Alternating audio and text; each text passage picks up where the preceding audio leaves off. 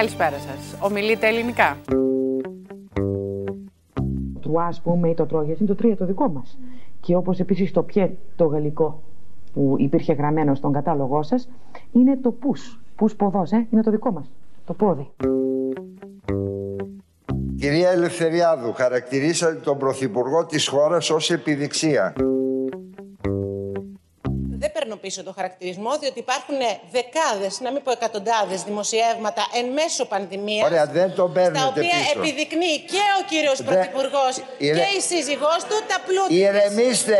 Έχουν ρίξει παραγάδι Σας αρέσει η Ελλάδα μης Διαγράφεται από τα πρακτικά ο συγκεκριμένος χαρακτηρισμός. Τι θα κάνετε το βράδυ Do you like Mademoiselle Tigris Πώς λέγεται άραγε αυτός που επιδεικνύει τα καθαρά ελληνικά του; Lockdown, Take away, Click away, Rapid test Το γλωσσάρι της πανδημίας σχηματίστηκε όντως από εισαγόμενες λέξεις. Είναι όμως αυτές οι λέξεις απειλή για τη γλώσσα; Ή μήπως η ελληνική έχει αποδείξει στους αιώνες ότι έχει ανοσία, ότι μπορεί να δέχεται και να απορρίπτει επιρροές χωρίς να χάνει το σφρίγος της; Κυρίες και κύριοι, είναι το Ράδιο Κάπα. Ελήψη άλλου όρου το λέμε ακόμη podcast. Το εβδομαδιαίο podcast της Καθημερινής. Δεν ρωτήσαμε τον καθηγητή Γιώργο Μπαμπινιώτη αν και πώς έπρεπε να το εξελινήσουμε. Τον ρωτήσαμε όμως για όλα τα υπόλοιπα. Και κυρίως για τη διαμάχη που ο ίδιος πυροδότησε για το αν πρέπει να βάλουμε ένα φίλτρο στο δημόσιο λόγο για να καθαρίζουμε τις λέξεις που μας έρχονται από τα αγγλικά. Παραγάδι Σας αρέσει η Ελλάδα μης Κύριε καθηγητά, η συζήτηση δεν είναι νέα. Την αναζωπυρώσατε εσείς και νομίζω ότι ζωήρεψε και μέσα από τις στήλες της καθημερινής και εξαπλώθηκε παντού στο διαδίκτυο, άρα είναι γνωστή, δεν χρειάζεται να πω, αφορά την εισαγωγή των ξένων λέξεων στην ελληνική. Και ήθελα να το πιάσουμε από την αρχή και να εξηγήσουμε γιατί είναι κακό να λέμε lockdown. Δεν είναι λάθος, δεν είναι με τη στενή έννοια λάθος, Άρα γιατί, γιατί μας ενοχλεί; Κύριε Τσιντσίνη, αν μιλούσαμε για μία λέξη, δεν θα υπήρχε και αντικείμενο δικής μας συζήτησης.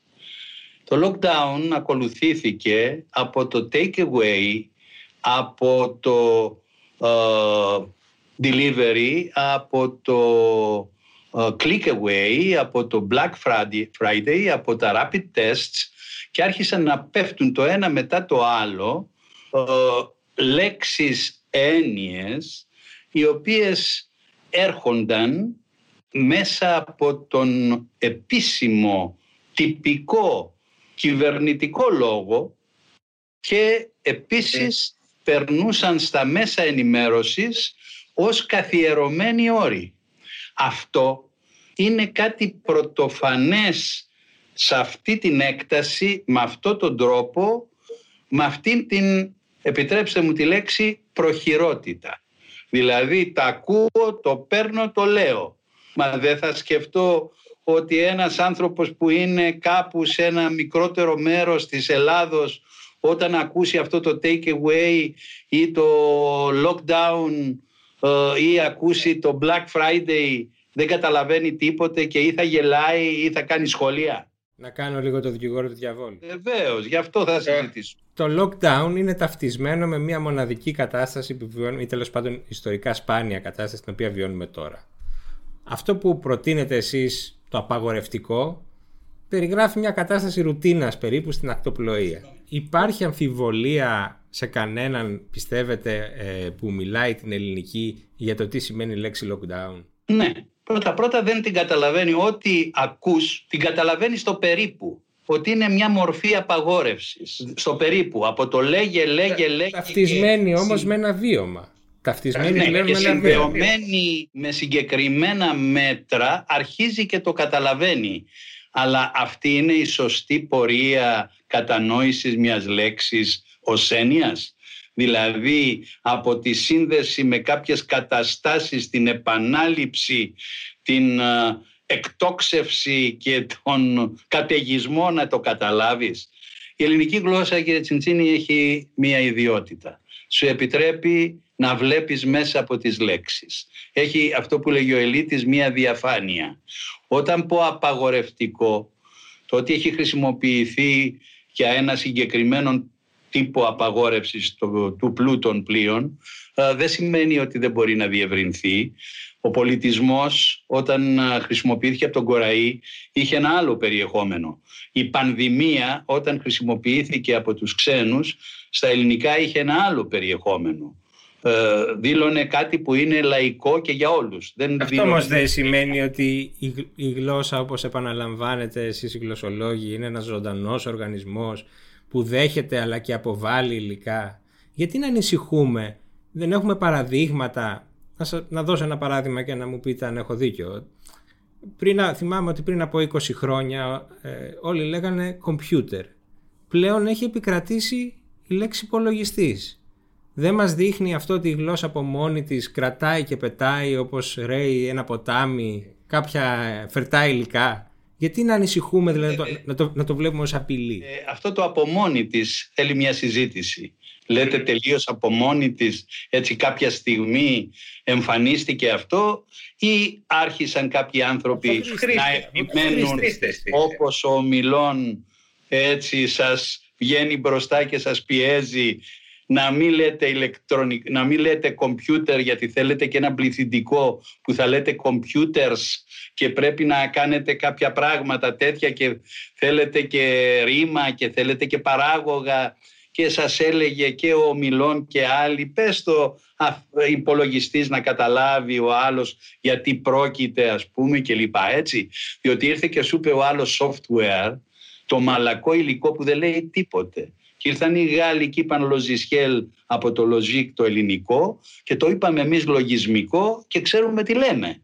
Λοιπόν, άλλο το μαλακό υλικό και το σκληρό, το hardware, που είναι το υλικό ή υλισμικό και άλλο, δηλαδή ως γλωσσολόγος, ποιο είναι το επιχείρημά μου; Ότι πρέπει σε μια γλώσσα που έχει αυτή τη δυνατότητα Γενικά όλες οι γλώσσες έχουν, αλλά η δική μας επειδή έχει και μια ιστορία και είναι πολύ δουλεμένη και από τη φύση της, φύση της εννοώ τη δομή της, ε, γραμματική, συντακτική, παραγωγή, σύνθεση, έχει τη δυνατότητα να δηλώσει με έναν πολύ ακριβή τρόπο και μάλιστα κατανοητό από τον ομιλητή βασικές έννοιες, τις οποίες έννοιες μπορεί να δανειστεί.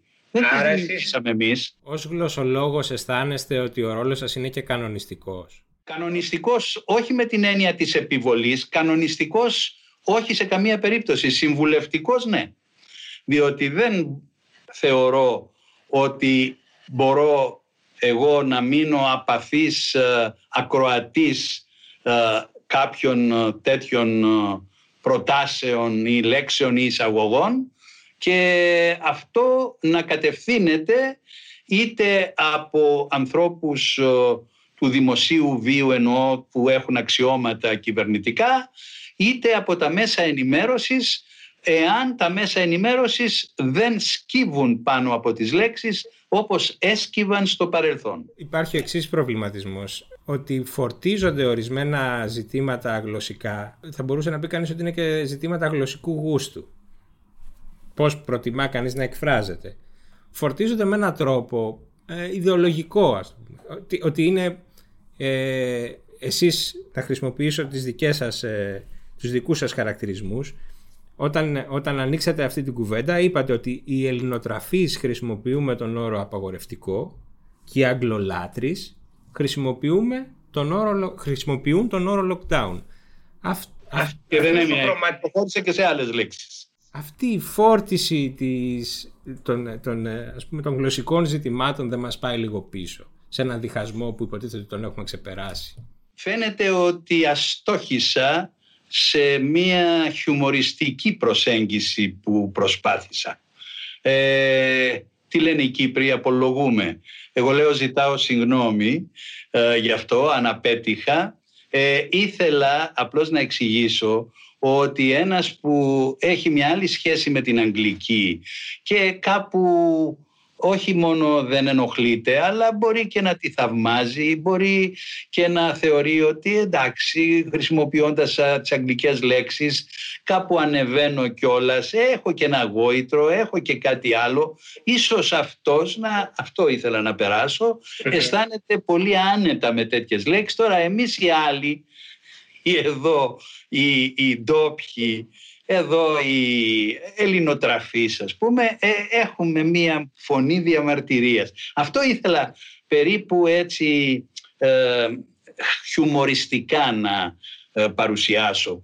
Ε, ιδεολογία υπάρχει με ποια έννοια; Από τη στιγμή που αρχίζω και χρησιμοποιώ τη γλώσσα για να κερδίσω οικονομικά, ε, προσωπικά, κοινωνικά και αυτό συμβαίνει κύριε Τσιντσίνη. Όταν περνάτε και βλέπετε όλες αυτές τις ξενόγλωσσες επιγραφές, τις ξενόγλωσσες ονομασίες, τις ονομασίες όλων των σειρών που παίζονται στην τηλεόραση. Υπάρχει όμως και η αντίστροφη τάση. Για να δείξει κάποιος στάτους, να το πω έτσι, για να αυτό που ονομάζετε εσείς ότι υπερηφανεύεται με την αγγλική, ότι την κατέχει καλύτερα, το βλέπουμε και ως αντίστροφη τάση ότι ορισμένα εμπορικά σήματα πόσα είδη στον έχετε δει, πόσα καλή χώρων σε ξενοδοχεία, πόσα, δηλαδή μια προσπάθεια αρχαιοποίησης των εμπορικών ε, ε, ε, επωνυμιών και ονομάτων ακριβώς επειδή συμβολίζουν ένα άλλο είδους γόητρο να το πω έτσι. Ναι, είναι η αντίσταση αυτή στο πλήθος των ξενόγλωσσων επιγραφών. Νομίζω ότι είναι τόσο μεγάλο το πλήθος των ξένων ώστε αρχίζει και ξεχωρίζει αυτός που βρίσκει μια ωραία ελληνική ονομασία και την ε, χαίρεται και την προβάλλει. Ακούστε, ε, αυτό έχει ένα βάρος και μια σημασία που δεν πρέπει να την ξεπεράσουμε.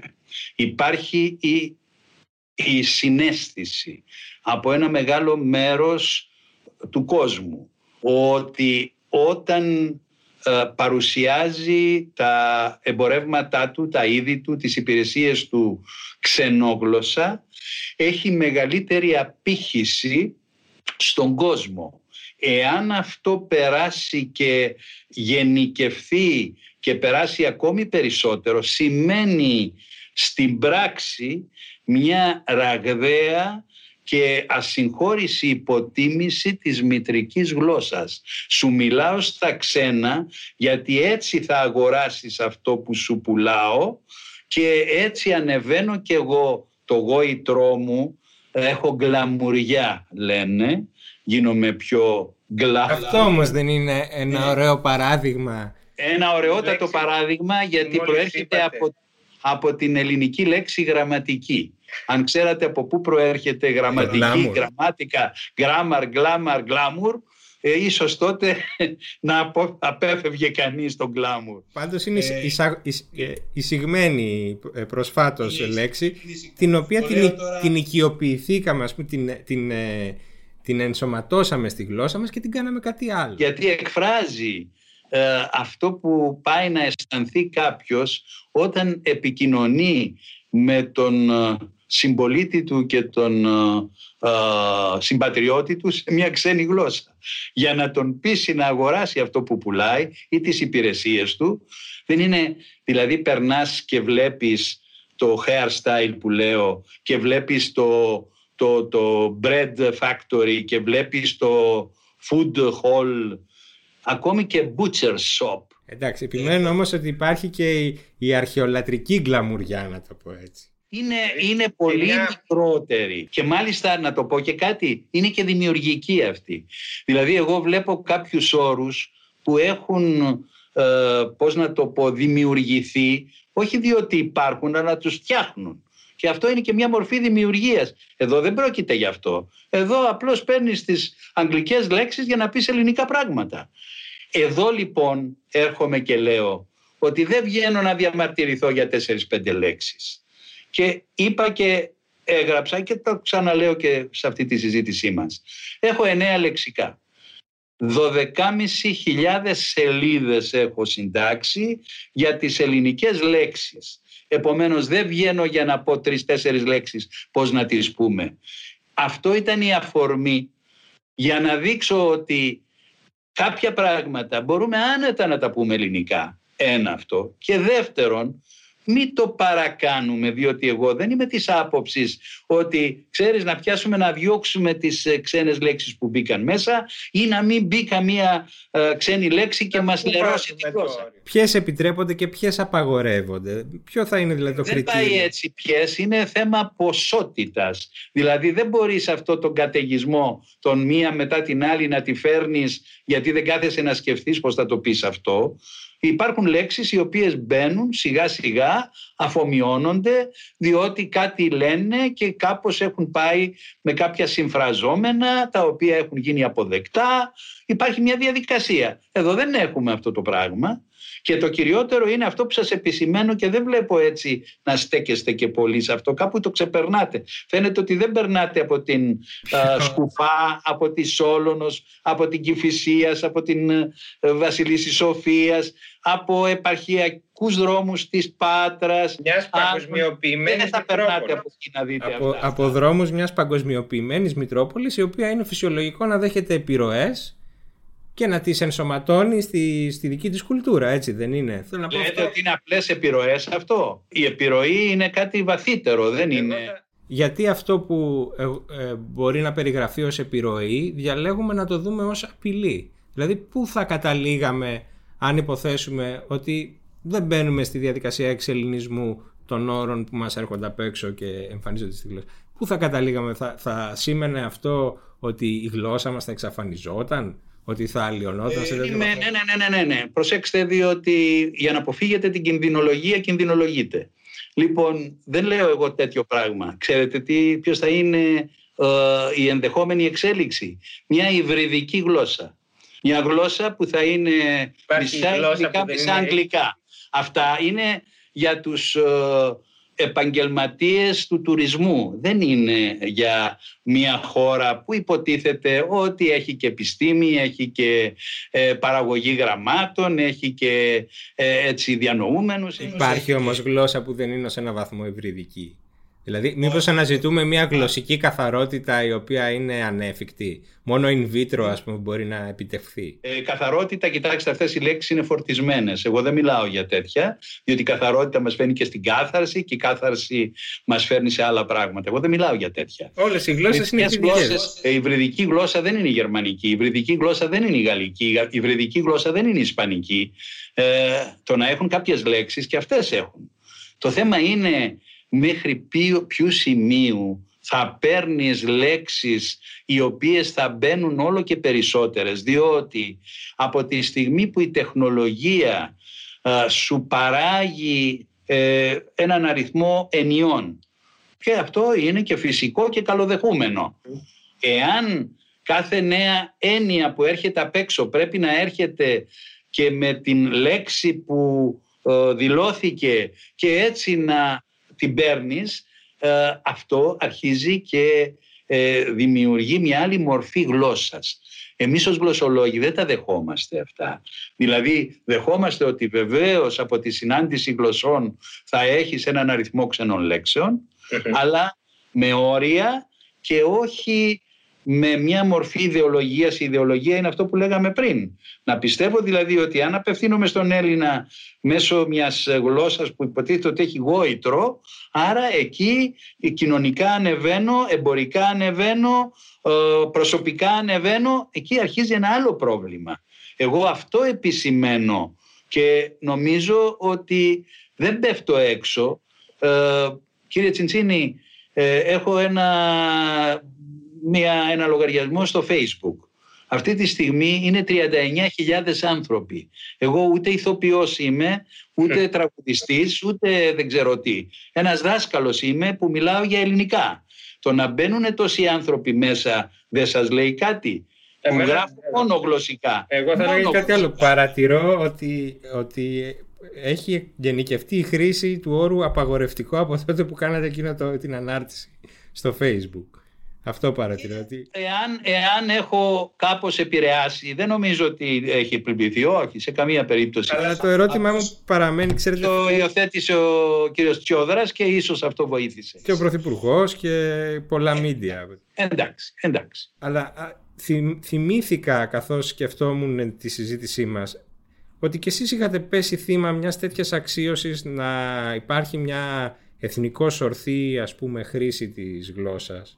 Ήταν εκείνη η περιβόητη υπόθεση με το λίμα βούλγαρος του λεξικού σας, την πρώτη έκδοση του λεξικού σας, γιατί αν δεν κάνω λάθος μετά τροποποιήθηκε, που είχε οδηγήσει και σε μια ιστορική απόφαση του Αρίου Πάγου. Εσείς όταν σκέφτεστε εκείνη, την, ε, ε, ε, εκείνη τη διαμάχη, τι, τι συμπεράσματα έχετε βγάλει, πώς τη θυμάστε, δηλαδή δεν ήταν εκεί μια σύγκρουση ε, μεταξύ μιας αντίληψης της γλώσσας που θα έπρεπε να, να είναι ας πούμε ε, ιδεολογικά ε, ζυγισμένη ε, σε αντίθεση με τη, με τη ζωντανή γλώσσα που μπορεί μια λέξη να σημαίνει πολλά πράγματα, να έχει πολλές συνδηλώσεις και, και εν τέλει αυτό δεν σημαίνει και πλούτος της γλώσσας. Τώρα βέβαια αυτή η περίπτωση δεν συνδέεται νομίζω με το θέμα που συζητούμε αλλά το διευρύνεται λίγο. Νομίζω ότι συνδέεται στο βαθμό που ε, ε, μιλάμε με όρους... Πρόκειται για ξένη λέξη που είπαμε. Επρόκειτο για μία χρήση μιας λέξης που χρησιμοποιούσαν στα γήπεδα και που εγώ την ανέφερα και μάλιστα την ανέφερα για να την αποφεύγει κανείς γιατί έλεγα ότι είναι υβριστική και ε, φαίνεται ότι οι οπαδοί του πάω και πάνω και λοιπά την πήραν ε, διαφορετικά ότι πάω να τους δείξω και πάω και λοιπά αυτό που τους φωνάζουν κάποιοι Δεν και- είχαν όμως δίκιο, είχαν δίκιο. Δίκιο δεν είχαν σε καμία περίπτωση. Εγώ απλώς ε, κατέγραφα τη χρήση. Αλλά αυτό δεν έχει σχέση με ε, την ε, αποδοχή ξένων λέξεων. Είναι άλλο πράγμα. Ποιο είναι ο συνειρμός που κάνω και ποια είναι η σχέση που εγώ βρίσκω. Είναι ότι και τότε θυμάμαι να ασκείται αυτή η κριτική ότι η καταγραφή αυτής της σημασίας σε ένα λεξικό ε, νομιμοποιεί μια λέξη που είναι εθνικός επιζήμια. Δηλαδή και τώρα συζητάμε αν η υιοθέτηση ορισμένων όρων είναι ή δεν είναι εθνικός επωφελής ή εθνικός επιζήμια. Όχι. Υπερβάλλω. Εγώ βέβαια δεν το θέτω σε εθνικό επίπεδο πρώτον. Το θέτω σε ένα επίπεδο καθαρά γλωσσικής επικοινωνίας. Ναι. Είναι έτσι κάπως διαφορετικό. Άρα ποιο είναι το, το απειλούμενο αγαθό από την εισαγωγή των ξένων λέξεων, ποιο είναι; η στρέβλωση της γλώσσας επικοινωνίας ενός λαού μέσα από μια ενδεχόμενη υβριδική μορφή της η οποία του αφαιρεί την ικανότητα του απλού ανθρώπου να βλέπει μέσα από τη λέξη, να καταλαβαίνει και να πρέπει να ξέρει και άλλα πράγματα για να μπορεί να μιλήσει τη γλώσσα του. Είναι δηλαδή κάποια θέματα που πρέπει να τα δούμε και λίγο στην λειτουργία τους γιατί η γλώσσα είναι κάτι που εγώ δεν επαναλαμβάνω, δεν σταματώ να λέω και στο καινούριο μου βιβλίο που κάποια στιγμή έπρεπε να το συζητήσουμε το, η γλώσσα μου τα 180 κείμενα να το δείτε θα σας το στείλω για να το έχετε πρώτα πρώτα ως ε, έτσι ενθύμιο της συζήτησής μας. Εκεί λοιπόν συνεχώς λέω ότι κάθε ποιότητα στη χρήση της γλώσσας είναι ποιότητα στη σκέψη. Για ποια ποιότητα λοιπόν στη χρήση της γλώσσας μπορώ να μιλάω όταν γεμίσει μια γλώσσα σε ένα μεγάλο βαθμό και φορτωθεί με λέξεις που πολλοί κόσμος δεν θα τις καταλαβαίνει, που θα εμπλέκονται με άλλες και ούτω καθεξής. Δεν νομίζω ότι μιλάμε για ποιότητα τότε. Και ποιότητα γλώσσας για μένα είναι ποιότητα σκέψης. Ε, κάπου μήπως το ένα φέρνει το άλλο. Εγώ δεν μιλάω για εθνικό επίπεδο. Δεν είναι εθνικό θέμα. Και μάλιστα επειδή. Πάντως υπησέρχεται ένα αξιολογικό κριτήριο το οποίο δίνει προτεραιότητα στη. Αξιολογικό ναι, γιατί κύριε Τσιντσίνη ε, η δική μου διδασκαλία και γνώση και ε, πώς να το πω πίστη είναι ότι η γλώσσα πάνω απ' όλα είναι αξία, δεν είναι ένα απλό εργαλείο. Εάν η γλώσσα λοιπόν είναι αξία, δηλαδή είναι ο πολιτισμός μου, η ιστορία μου, η σκέψη μου, η ταυτότητά μου, τότε ναι, είναι ένα θέμα μεγάλο και κοιτάξτε τώρα τι παθαίνουμε. Ε, εστιάζουμε σε αυτό το θέμα των ξένων λέξεων ενώ εγώ μονίμως μιλάω για μια ποιότητα ελληνικής γλώσσας και όχι για τις ξένες λέξεις. Μάλιστα. Τώρα βγήκα και έθεσα αυτό το θέμα ενοχλημένος από αυτόν τον καταιγισμό των ανεπεξέργαστων, εύκολων και πώς να το πω αχρίαστων ε, ξένων λέξεων. Το καταλαβαίνω. Δεν είναι αυτή η θέση μου. Αν θέλετε να ε, έχουμε κάτι πιο ουσιαστικό... Να, είναι- να μην είναι η έμφαση εκεί λέτε. Ε, βέβαια.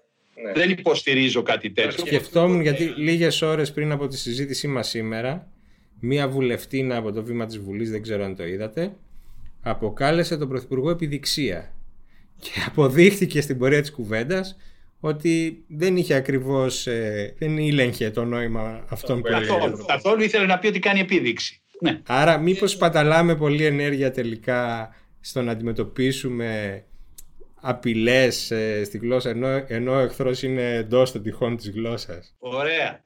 Ωραία. Εδώ θα συμφωνήσουμε πρώτα και θα σας πω κάτι ως γλωσσολόγος και μαχόμενος γλωσσολόγος, γιατί εγώ δεν κάθομαι κάπου κρυμμένος όπως ξέρετε, βγαίνω και αγωνίζομαι.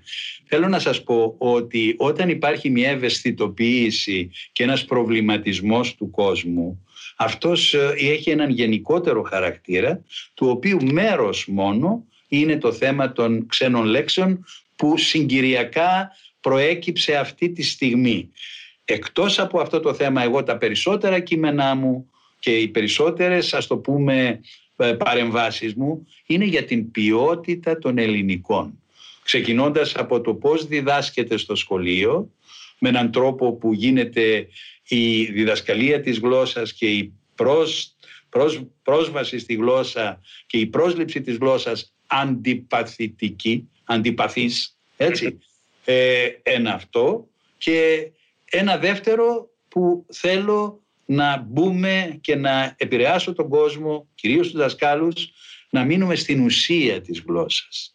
Επιμένω επί παραδείγματι ότι όλη η γλώσσα στρέφεται γύρω από το ρήμα γιατί η γλω- η ζωή του ανθρώπου είναι ένα γίγνεσθε και το γίγνεσθε το εκφράζει το ρήμα και όλα τα άλλα έρχονται να ντύσουν το ρήμα τα πρόσωπα, τα πράγματα, οι χαρακτηρισμοί Και υποφέρουμε ουσίας από της πληθωρισμό επιθέτων νομίζω στα ελληνικά. Ε, εύκολων χαρακτηρισμών.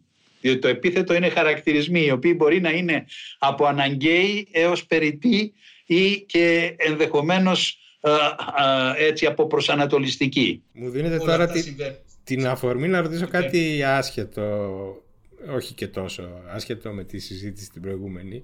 Ε, διάβαζα κάπου την εκτίμηση ότι υπάρχει μία εξάπλωση του γραπτού λόγου. Δηλαδή αντίθετα από, ότι, από την κριτική την ε, διαδεδομένη ότι υποβαθμίζεται ο λόγος ε, στο ίντερνετ και στα κοινωνικά δίκτυα ότι όλοι μας γράφουμε πολύ περισσότερο από ό,τι στο παρελθόν. Γράφουμε mail, γράφουμε SMS, γράφουμε μηνύματα στα κοινωνικά δίκτυα και ότι αυτό από τη φύση του γραπτού λόγου μας οδηγεί ας πούμε στο να φροντίζουμε περισσότερο τον τρόπο που εκφραζόμαστε. Εσείς πώς τα ακούτε αυτό; Δεν το αισθάνομαι έτσι. Ίσως δεν, δεν έχω ε, εγκυρότητα και βαρύτητα σε αυτή την ε, εκτίμηση, αλλά θα έλεγα ότι επειδή κατακλυζόμαστε από πολλή πληροφορία, πολλή πληροφορία όμως, δεν προφταίνουμε να την επεξεργαστούμε και στην πρόσληψη, να καταλάβουμε πάντοτε και σε βάθος αυτά που ακούμε ή και που διαβάζουμε και επίσης ότι ε, έχουμε έναν βιαστικό βεβιασμένο λόγο. Δηλαδή το να γράψω μικροκείμενα που είναι, ξέρετε, όλα αυτά με το, με το δίκτυο, με το ένα, με το άλλο, αυτά δεν αποτελούν εκδίπλωση μιας ολοκληρωμένης σκέψης. Είναι κάποιες πληροφορίες, επισημάνσεις, οι οποίες δεν νομίζω ότι προάγουν τον γραπτό λόγο και δια του γραπτού λόγου της σκέψης μας. Μάλλον θεωρώ ότι είναι ένας βεβαιασμένος λόγος αυτός που ε, μας επιτρέπει ο πολύ περιορισμένος χρόνος από τον όγκο των πληροφοριών που δεχόμαστε και που δεν έχουμε το χρόνο να επεξεργαστούμε. Θέλω να κλείσω με κάτι που εγώ το βρήκα αστείο, γιατί ξεκίνησε από μια γελιογραφία που δημοσιεύσαμε στην καθημερινή. Τελικά, πώς ετοιμολογείτε το επώνυμό σας; Αναφέρομαι σε μια γελιογραφία του Δημήτρη Χατζόπουλου. Του αποκλειθέντος υπεμού με την ίδια λογική ξενιστή. Την ετοιμολογία τη, του δικού του επωνύμου τη μάθαμε. Δεν ξέρω αν θέλετε Ναι. να την επαναλάβετε Και κιόλας για όπως του την ακροατές. μάθατε από γελιογράφο και ικανό όμως άνθρωπο έτσι πρικισμένο που είναι ο Χατζόπουλος. Ε, ναι, πρέπει να έχει μία σχέση με την ε, λέξη μπαμπίνο. Υπάρχει ένα, ένα χωριό στο Ξηρόμερο που λέγεται ε, Μπαμπίνη. Τρολοκαρνανία. Στην Τρολοκαρνανία που πρέπει να υπήρχε κάποιος, δεν το έχω δει, Μπαμπίνη στο όνομα, που πρέπει να έχει κάποια τέτοια σχέση. Τώρα, μπαμπινιώτες ήταν οι κάτοικοι της Μπαμπίνης και μάλιστα ήταν και πολεμιστές και έχω και τίτλους έτσι ε, ηρωισμού στην οικογένειά μου. Τα γράμματα επικράτησαν των αρμάτων, έτσι. Τελικά επικράτησαν τα γράμματα ευτυχώς. ευτυχώς. Πώς ξέρετε πώς ετοιμολογείται και το τσιντσίνης, γιατί το έχω ψάξει και δεν το έχω βρει. Ε, δεν έχω ασχοληθεί. Θε, η- η- το πόσα Αστείευομαι, τα ονόματα είναι πολύ δύσκολο. Εσείς όμως το έχετε ερευνήσει; Ε, μάλλον κα- πρέπει να ψάξω σε κάποιο τουρκικό λεξικό, μάλλον, για να βρω την... Κάπως έτσι πρέπει να είναι. Ναι, ναι. Ε, την μπορεί να καταγωγή. είναι ένα κινκίνης και με τσιτακισμό να είναι τσιντσίνης. Ε, να είναι κινκίνης πρέπει να το ψάξετε και να το ψάξουμε κάποια, με κάποιον άλλο τρόπο. Πάντως δεν έχει σχέση με το κίνκι, για να πάμε στα αγγλικά πάλι, έτσι είναι βέβαιο αυτό. Θα είναι τουρκικό. Εντάξει. Περισσότερο. Και μια και μιλάμε για αυτές τις λέξεις, να πω, επειδή θα γιορτάσουμε και το 1821, ε, εάν δεν είχε υπάρξει το κίνημα του νεοελληνικού διαφωτισμού, που έχει κάποια σχέση και με κάποια θέματα που συζητήσαμε, τώρα το λεξιλόγιό μας δεν θα ήταν αυτό που είναι σήμερα. Θα είχε ένα τεράστιο αριθμό τουρκικών, ιταλικών, βενετσιάνικων λέξεων. Τι έγινε με το κίνημα του διαφωτισμού; Έπιασαν με την λεγόμενη καθαρεύουσα. Τι σημαίνει καθαρεύουσα; Εκεί πράγματι ήταν να καθαρθεί η γλώσσα από τις ξένες λέξεις. Αυτό είναι ο νεοελληνικός διαφωτισμός. Και από εκεί βγήκε η καθαρεύουσα. Η καθαρεύουσα δεν είναι η λόγια γλώσσα, ήταν αυτό. Επομένως, με αυτή την προσπάθεια που έγινε, που είχε, αυτή είχε ιδεολογικό χαρακτήρα, Και κανονιστικό. Ε, ναι, είχε, είχε, αλλά είχε και πατριωτικό αν θέλετε. Ε, ήταν ε, κάτι που έδωσε στην ελληνική ένα ε, περισσότερο ελληνικό ε, εννοώ από πλευράς λεξιλογίου χαρακτήρα διότι ήρθαν τον Ζαπτιέ και είπε θα το λες χωροφύλακας και τον Αβοκάτο δικηγόρο. Τώρα αν πω ότι αυτό μας κληροδότησε και μια σχιζοφρένεια που κράτησε σχεδόν ε, 1,5 αιώνα για το άλλη γλώσσα διδασκόμασταν στο σχολείο και άλλοι μιλούσαμε στο σπίτι θα ανοίξουμε νέο κύκλο κουβέντας φαντάζομαι. Κύριε Τσιτσίνη, αυτό είναι πιο παλιό. Αυτό είναι πιο παλιό. Ξεκινάει διαφορετικά αυτό. Έχει μια σχέση, αλλά είναι άλλο θέμα. Η δημορφία και όχι η διγλωσία. Ναι, η Ότι δημορφία την τεχνητή γλώσσα την κουβαλήσαμε για πολύ με πολλές παρενέργειες, δεν συμφωνείτε, σε, σε εκπαιδευτικό επίπεδο και σε... Εντάξει, αυτό συνέβη, αλλά δεν ήταν ε, ο όλεθρος της ελληνικής, γιατί μία γλώσσα με την οποία, ε, η οποία γραφόταν σε όλες τις ε, δραστηριότητες ε, ενός λαού επί αιώνες και γινόταν αποδεκτή, ε, έδωσε την παρουσία της η λόγια γλώσσα μαζί με την μητροδίδακτη και έτσι έχουμε αυτή τη γλώσσα σήμερα η οποία έχει μια δύναμη η νέα ελληνική. Δεν είναι μια αδύναμη γλώσσα, είναι μια δυνατή γλώσσα. Χωρίς το κομμάτι το έτερον, δηλαδή της ε, ε, λόγιας γλώσσας επί 20 αιώνες αποδεκτής σε όλες τις μορφές ε, της διοίκησης, της ε, εκπαίδευσης, όλα αυτά, ίσως να μην ήταν έτσι η γλώσσα μας, να ψάχναμε να δούμε ποια λέξη είναι από τα ελληνικά και ποια από τα τουρκικά ή από τα βενετσιάνικα. Είναι, είναι θέματα που μας πάνε πίσω αυτά. Πάντως σας ευχαριστώ πάρα πολύ για τη συζήτηση. Ήταν μια ζωηρή συζήτηση. Ζωηρή συζήτηση και ευχαριστώ που έτσι με την ε, σκέψη σας και με τα επιχειρήματά σας μου δώσατε και μένα την ευκαιρία να πω και εγώ τις δικές μου σκέψεις.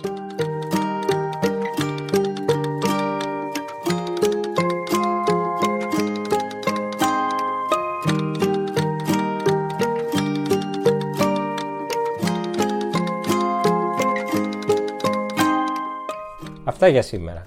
Το ράδιο Κάπα επιστρέφει εκτάκτως την επόμενη Τετάρτη και πολύ φοβάμαι ότι θα το λέμε ακόμη podcast.